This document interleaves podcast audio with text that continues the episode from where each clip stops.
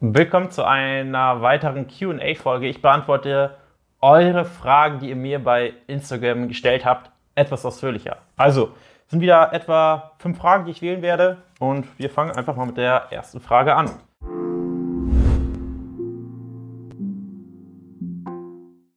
Also, erste Frage: Hilft das Coaching auch bei diversen Essstörungen? Das sprengt, glaube ich, den Rahmen, diese Frage.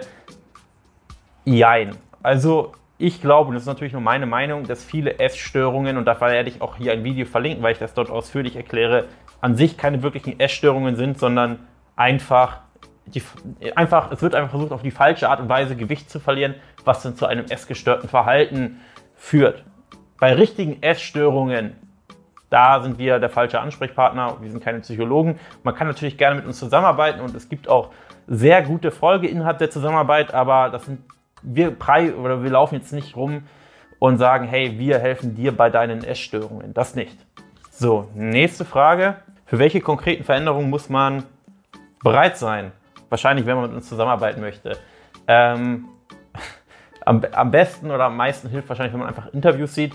Die wichtigste Bereitschaft ist einfach erstens unvoreingenommen daran gehen und zu sagen, hey, ich weiß, dass ich anscheinend nicht alles weiß, weil das ist immer sehr, sehr schwierig, wenn Personen denken, sie wüssten schon, wie es, wie es geht und wie der Weg aussehen müsste und sie möchten einfach jemanden, der ihnen dabei hilft. Und das funktioniert nicht, sondern wir geben den Weg vor. Du musst akzeptieren, dass du eben nicht alles weißt und dass vielleicht Dinge, die du dachtest zu wissen, vielleicht gar nicht richtig sind und du dich eben darauf einlässt, Dinge anders zu machen. Das ist die, das Wichtigste. Ähm, dass du uns quasi einfach mal anvertraust, uns mal zwei, drei, vier Wochen Zeit gibst und dann kann ich dir sagen, wenn wir mit dem Beratungsgespräch sagen, wir können dir helfen, dann wird die Zusammenarbeit auch sehr erfolgreich. Und es braucht nicht Disziplin oder großartig viel Motivation. Nächste Frage. Kann ich an dem Coaching teilnehmen, obwohl ich noch stille? Hm, ist ein bisschen so wie mit Thema Essstörung. Wir haben einige Kunden und die stillen und die arbeiten mit uns zusammen und die nehmen auch gesund ab. Die Sache ist, worauf man achten sollte, ist generell sollte man auf jeden Fall mehr Kalorien konsumieren, wenn man stillt. Aber an sich, wenn du sagst, du hast Lust darauf, du möchtest das machen, dann sagen wir nicht nein. Wir wissen oder wir glauben zu wissen, worauf zu achten ist. Und man kann auch während des Stillens ähm, generell sehr gut abnehmen. Man sollte es nicht übertreiben und dann ist das grundsätzlich kein Problem. Aber auch hier, wir laufen jetzt nicht rum und sagen, wir betreuen stillende Mütter, aber wir machen es, wenn Personen Lust haben, mit uns zusammenzuarbeiten, obwohl sie stillen. So, nächste Frage. Verbrennt langsames Joggen wirklich mehr Fett als schnelles Fett? Auch das ist gar nicht so super schnell zu beantworten. Grundsätzlich, die Fettverbrennung oder es wird, ich sag mal, auf das Fett zurückgegriffen, wenn du eben moderat langsam joggst, Low Intensity, dann wird quasi unmittelbar sofort auf das Fett zurückgegriffen. Ähm, im Prinzip kannst du es vorstellen, als würdest du mit einem Hybridauto fahren. Wenn du durch die Stadt fährst, sehr moderat, dann greift das Auto, vorausgesetzt die Batterie ist aufgeladen, nur auf den Elektromotor zurück.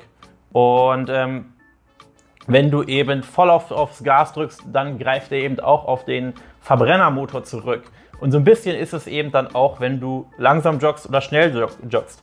Am Ende ist der Tank, die Kalorien, die Energie, aber schneller aufgebraucht, wenn du die ganze Zeit voll aufs Gas trittst. Auch wenn du in dem Moment, wo du langsam auf Gas trittst, quasi den, nur den Elektromotor, den, das, die Fettreserven, sage ich mal, anzapfst, verbrauchst du insgesamt mehr Energie und verbrennst auf insgesamt gesehen mehr Fett, wenn du voll auf die Tube drückst. Ist jetzt ein bisschen verwirrend erklärt. Worauf ich hinaus will, ist, dass es schlussendlich auf die Kalorienbilanz ankommt und du dich nicht so sehr darauf konzentrieren solltest, ob du jetzt auf die Glykogenspeicher zurückgreifst oder ob du auf, dein, auf deine Fettdepots zurückgreifst, sondern einfach, wie viel Kalorien du insgesamt verbrennst.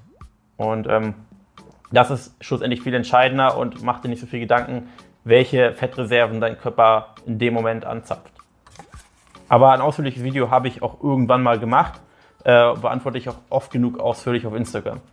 So, nächste Frage. Hast du auch schon Kunden gehabt, die nur in der Nachtschicht arbeiten? Ähm, Kunden, die nur in der Nachtschicht arbeiten, nein, ich hatte schon Personen, die immer morgens um halb drei, drei Uhr anfangen zu arbeiten und das ständig. Ich hatte auch Personen gehabt, die in, in drei Schichten arbeiten. aber nur eine Nachtschicht nicht. Mir fällt aber auch kein Grund ein, warum es dann nicht funktionieren sollte, weil nur eine Nachtschicht arbeiten wird wahrscheinlich sogar vorteilhafter sein, als würde man ständig diese Wechselschichten haben, einfach weil man dann zumindest einen klaren Rhythmus hat ähm, und das eben ja, schon von Vorteil ist, wenn es darum geht, abzunehmen, schlank zu sein. Aber es ist jetzt auch nicht der riesige Unterschied. Also das war's mit der Folge. Danke fürs Zuhören und wir sehen uns in einer nächsten Folge. Bis dahin.